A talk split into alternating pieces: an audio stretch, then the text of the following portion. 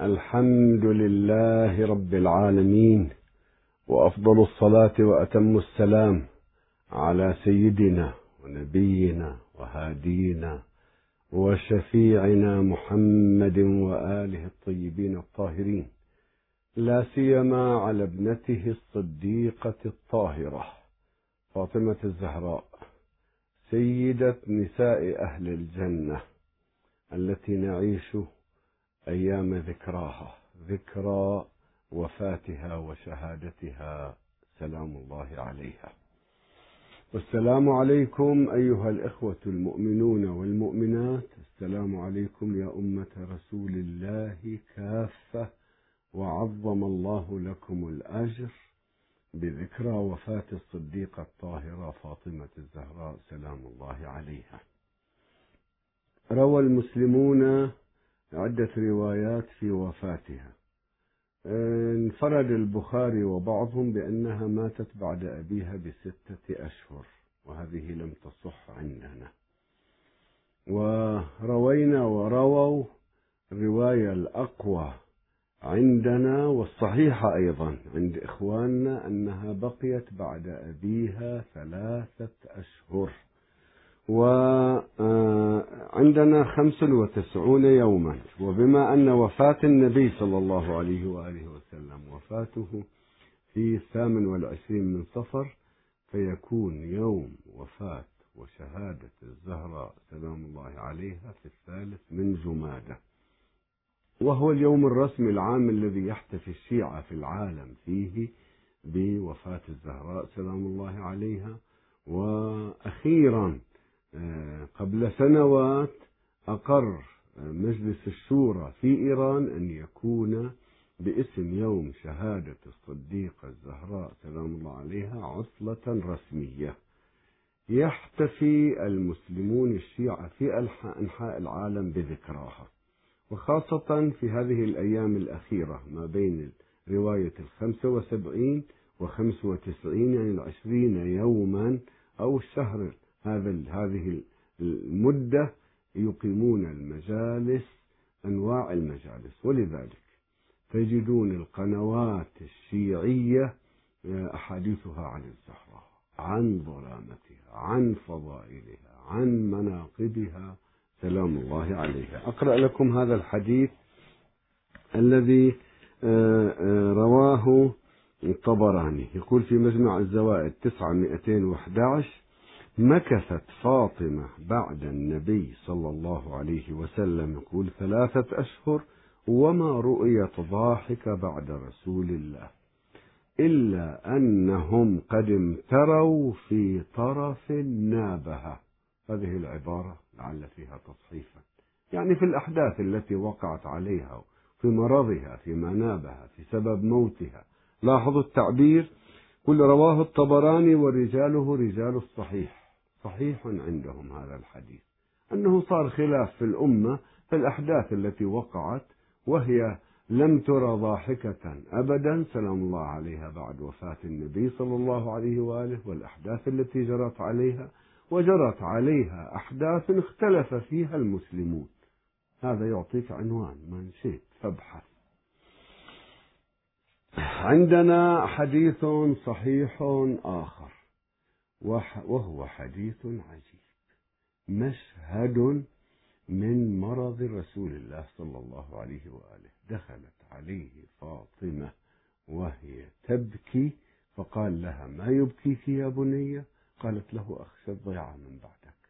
خاف أن أضيع أنا وأولادي الموج كله ضدنا قريش اتخذت قرارا أن تبعد عترة النبي تبعد علي متخذين قرار ومتفقين ومتفاهمين من فتح مكة يعملون ويتعاونون تعاونوا مع الأوس لأنهم في حساسية بينهم وبين الخزرج وإلى آخره. فترى أن الموج آت وموج الطلقة والسقيفة آت. هذا المشهد. رواه عدد من الصحابة. ماذا قال النبي صلى الله عليه وآله؟ لها كيف طمأنها وقال لها اصبري.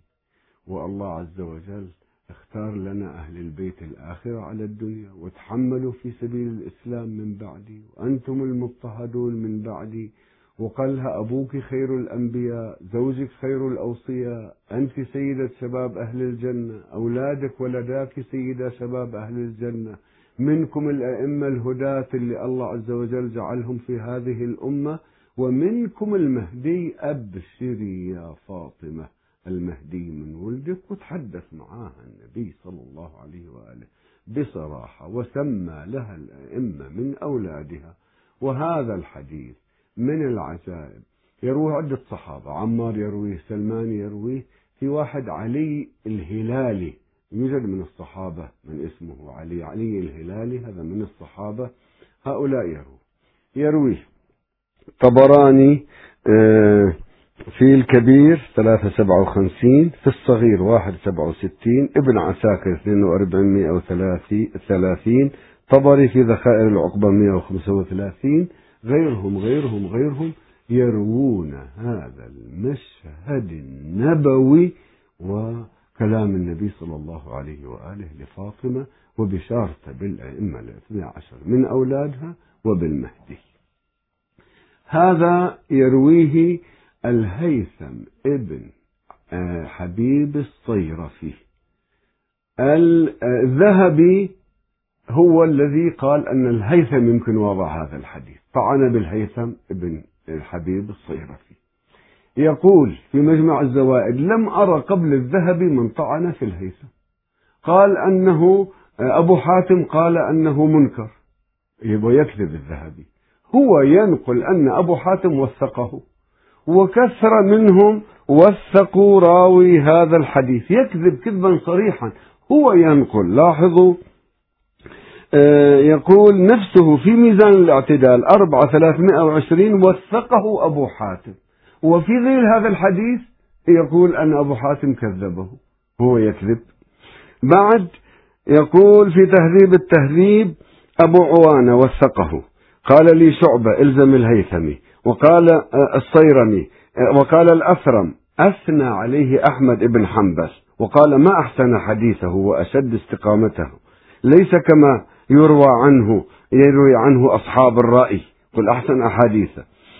ابن معين يقول الهيثم ابن حبيب الصراف ثقة أبو زرع وأبو حاتم ثقة في الحديث صدوق ابن حبان ذكره في الثقات.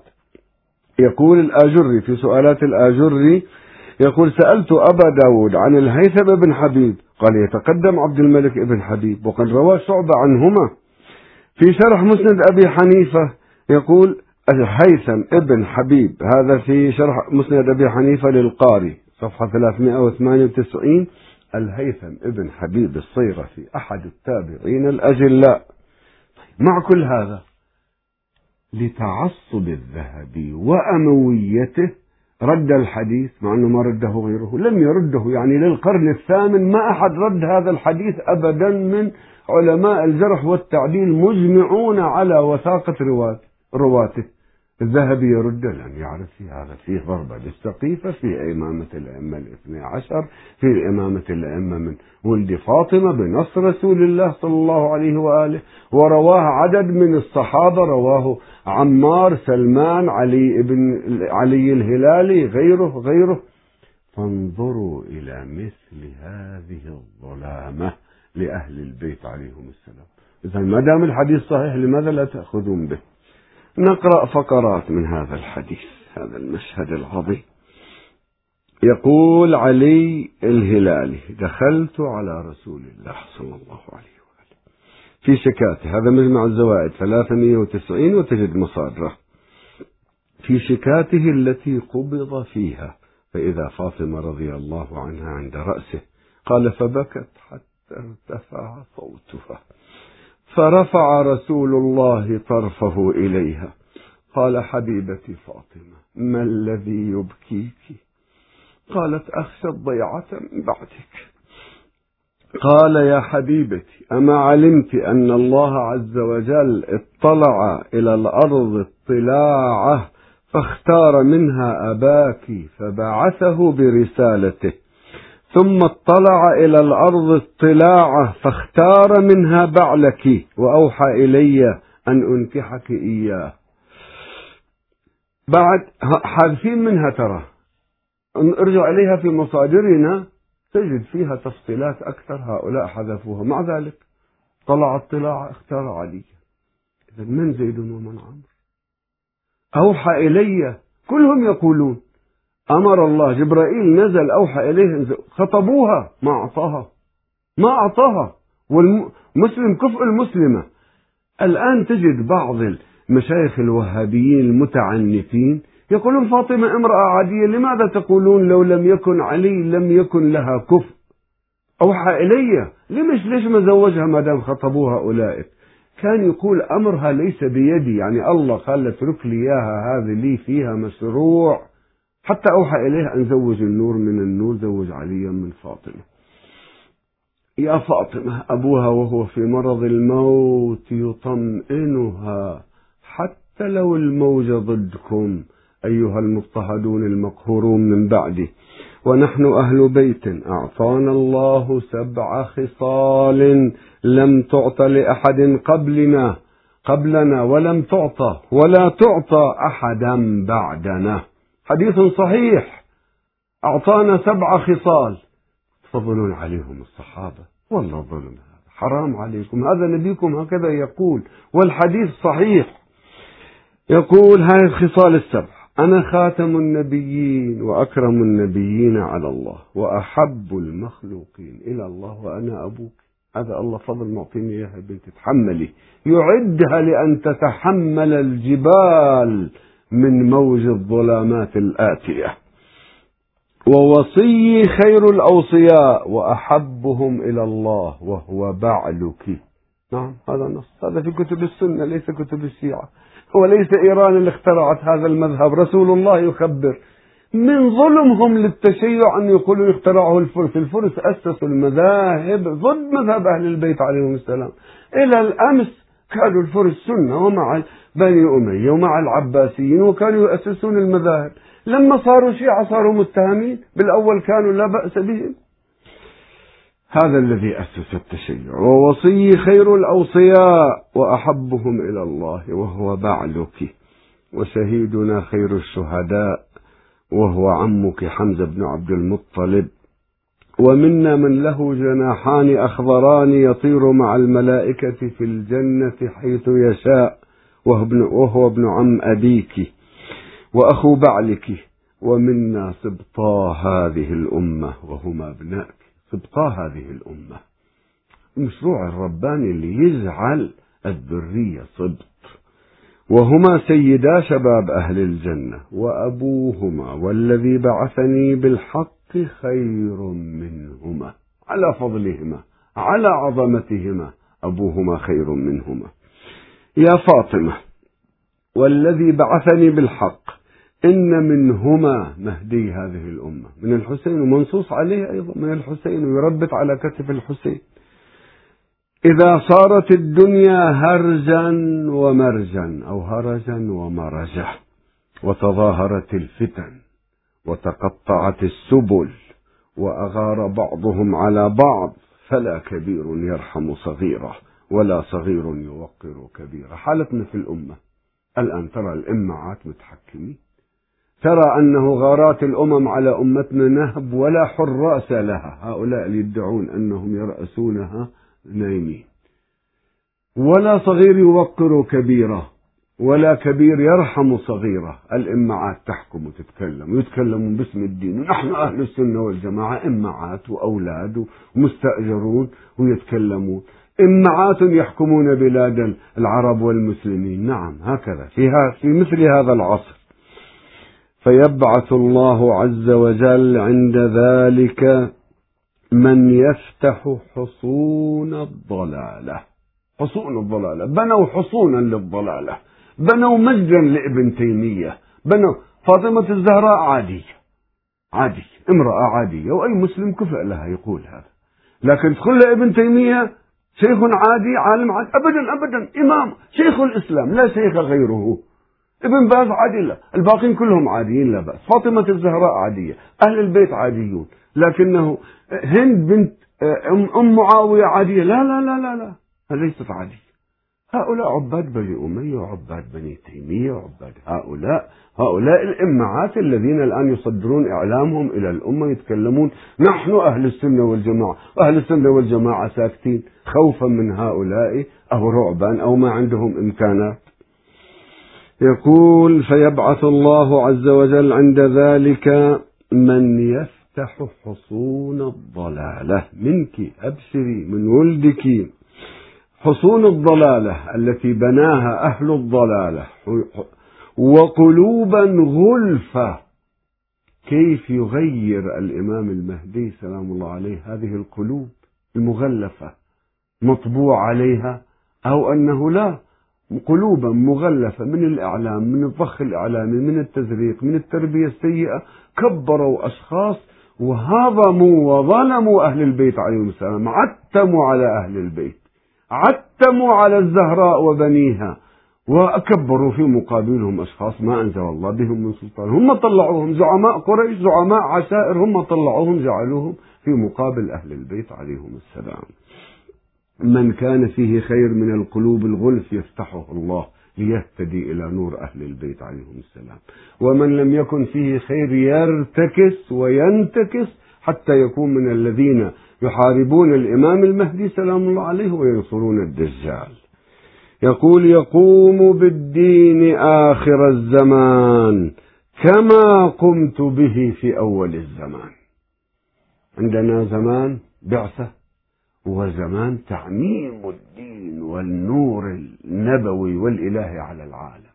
يقولها يا بنتي كما بعثني الله عز وجل في أول الدين أنا حتى أرسيه أرسي هذه الأمة وأطلق سفينتها في العالم وأطلق هذه الرسالة وهذه الرسالة ما تثمر ثمرها العالم الشامل إلا على يد هذا المذخور.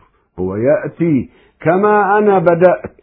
يقول يقوم بالدين في آخر الزمان ينهض بالإسلام ينهض بهدى ربه مبعوث من ربه مؤيد من ربه مهدي من ربه. هذا منك يا بنتي؟ اطمئني اشكري الله تحملي ضريبة لهذه لهذه النعم العظمى ضريبة. تحملي ما يجري عليك من بعدي.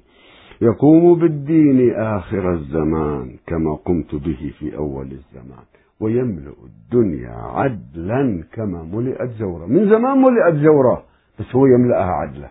قل أنا أؤسس للعدل وأملأ قسما من الأرض لكن ليملأها كلها هو هذا الموعود من ذريتك أبشري يا بني.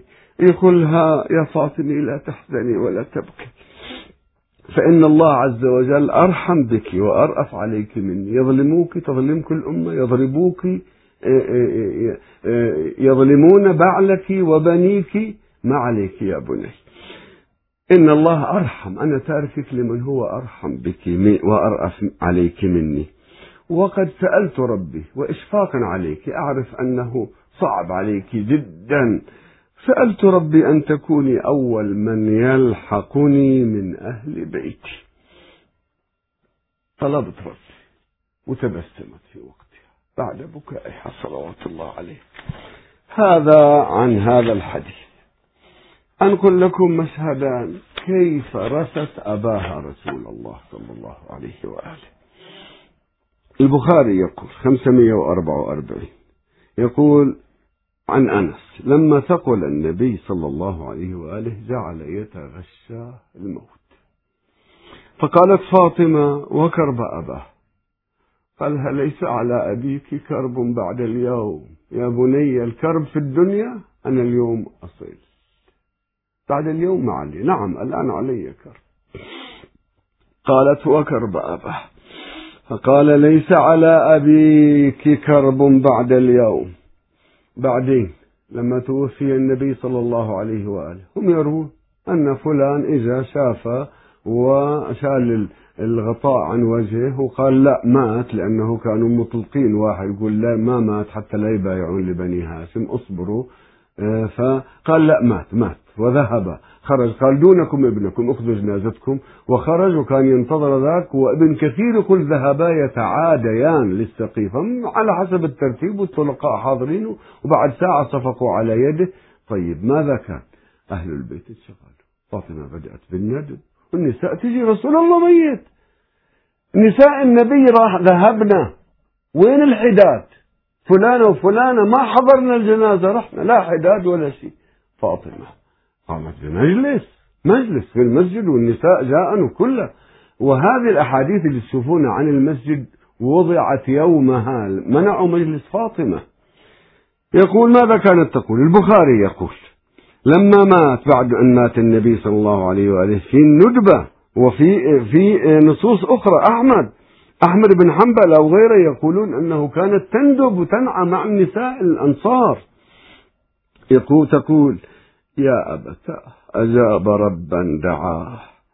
يا أبتاه في جنة الفردوس مأواه. يا أبتاه إلى جبرائيل ننعاه. يقول لما أكملوا آه، دفن النبي صلى الله عليه وآله. فاطمة واقفة لما آه، حثوا التراب على قبره. اتقلهم هذا أيضا في البخاري. أطابت أنفسكم. أن تحثوا على رسول الله التراب. واستطاعت قلوبكم أنهم تحثوا التراب على جنازة على رسول الله صلى الله عليه وآله. أحمد 2489 أخذت قبضة من قبر النبي من تراب النبي صلى الله عليه وآله فوضعتها على عينيها ثم قالت ماذا على من شم تربة أحمد؟ أن لا يشم مدى الزمان غوالية صبت علي مصائب لو أنها صبت على الأيام عدن ليالية. هذه المصائب ليست فقط في وفاته وفاته وما تبع وفاته أيضا. صبت علي مصائب لو أنها صبت على الأيام عدن ليالية. بعد آه، يروي في شرح أحقاق الحاق يقول قالت على قبره إنا فقدناك فقد الأرض وابلها وغاب مذ غبت عنا الوحي والكتب آه، أبدت آه، رجال لنا نجوى صدورهم لما آه، ذهبت وحالت دونك الترب فليتك قبلك كان الموت صادفنا إلى آخر. هذا مشهد جزء من رثاء فاطمة لأبيها من رثاء علي لفاطمة سلام الله عليه. أول شيء جابر بن عبد الله الأنصاري رحمة الله عليه يقول أنا سمعت النبي يقول لعلي قبل موته بثلاثة أيام يقول قال له رسول الله صلى الله عليه وآله علي فتح إليه ونظر إليه وقال له سلام عليك أبا الريحانتين يا أبا الريحانتين سلام الله عليك يا أبا الريحانتين أوصيك بريحانتي من الدنيا. فعن قليل ينهد ركنك تفقدني أنا وتفقد فاطمة يا علي عن قريب. فعن قليل يقول نظر إليه. يقول له سلام عليك يا أبا الريحانتين. أوصيك بريحانتي في الدنيا. ليش ما يوصي بفاطمة؟ لأن يقول قريب راح تفقدها. فعن قليل ينهد ركناك والله خليفتي عليك. تبقى وحدك يا علي للمصائب فلما قبض رسول الله صلى الله عليه وآله قال علي هذا أحد ركني. اللذين قال الذي قال لي رسول الله صلى الله عليه وآله. فلما ماتت فاطمة قال علي هذا الركن الثاني الذي قاله رسول الله صلى الله عليه وآله. بعد يروي في الكافي واحد أربعمية وثمانية وخمسين لما قبضت دفنها أمير المؤمنين سرا وعفى قبرها ثم قام. يروي عما الإمام الحسين ينقل هالمشهد قل أنا رأيت أبي. لما دفن أمي أكمل دفنها تحول بوجهه إلى قبر النبي صلى الله عليه وآله. وقد يكون دفنها قربة. أي حال ما بين أين دفنها. يقول حول وجهه إلى قبر رسول الله صلى الله عليه وآله فقال السلام عليك يا رسول الله عني. والسلام عليك عن ابنتك وزائرتك والبائتة في الثرى ببقعتك. والمختار لها سرعة اللحاق بك. قل يا رسول الله عن صفيتك صبري. وعفى عن سيدة نساء العالمين تجلدي. إلا أن لي في التأسي بسنتك موضع تعز. فلقد وسدتك في ملحودة قبرك وفاضت تقول أنا أتسلى بفقدانها بفقداني لك. أنت قلت يا نهج ركناك. ركن الأول أنت ركن الأكبر يا رسول الله. فلقد وسدتك في ملحودة قبرك. وفاضت نفسك بين نحري وصدري. بلى وفي كتاب الله لي أنعم القبول. إنا لله. وإنا إليه راجعون. يا رسول الله قد استرجعت الوديعة وأخذت الرهينة وأخلست الزهراء فما أقبح الخضراء والغبراء يا رسول الله. أما حزني فسرمت وأما ليلي فمسهد هم لا يبرح من قلبي أو يختار الله لي دارك التي أنت فيها مقيم. كمد مقيح وهم مهيش سرعان ما فرقت ما فرق بيننا وإلى الله أشكو. وستنبئك ابنتك بتظافر أمتك على هضمها. هضمها ليس لشخصها. كل مشروعك مشروع ربك فيها وفيها وفي أولادها. هضمت وستنبئك ابنتك بتظافر أمتك على هضمها. طلقاء قريش كلهم اجتمعوا والأنصار الأوس تخاذلوا ثم تخاذل الخزرج. فأحفها السؤال. اسألها يا رسول الله. لأنه هي قد ما تقول. ما تريد تكتمك. أنت اسألها أسألها أسألها. وما يعرف النبي يعرف لكن هذا الأسلوب البلاغي الذي فيه أسرار واستخبرها الحال. فكم من غليل معتلج في صدرها لم تجد إلى بثه سبيلا. الله أكبر. هذه الثلاثة أشهر التي مرت ماذا جرى فيها من أحداث؟ كبار ضخام.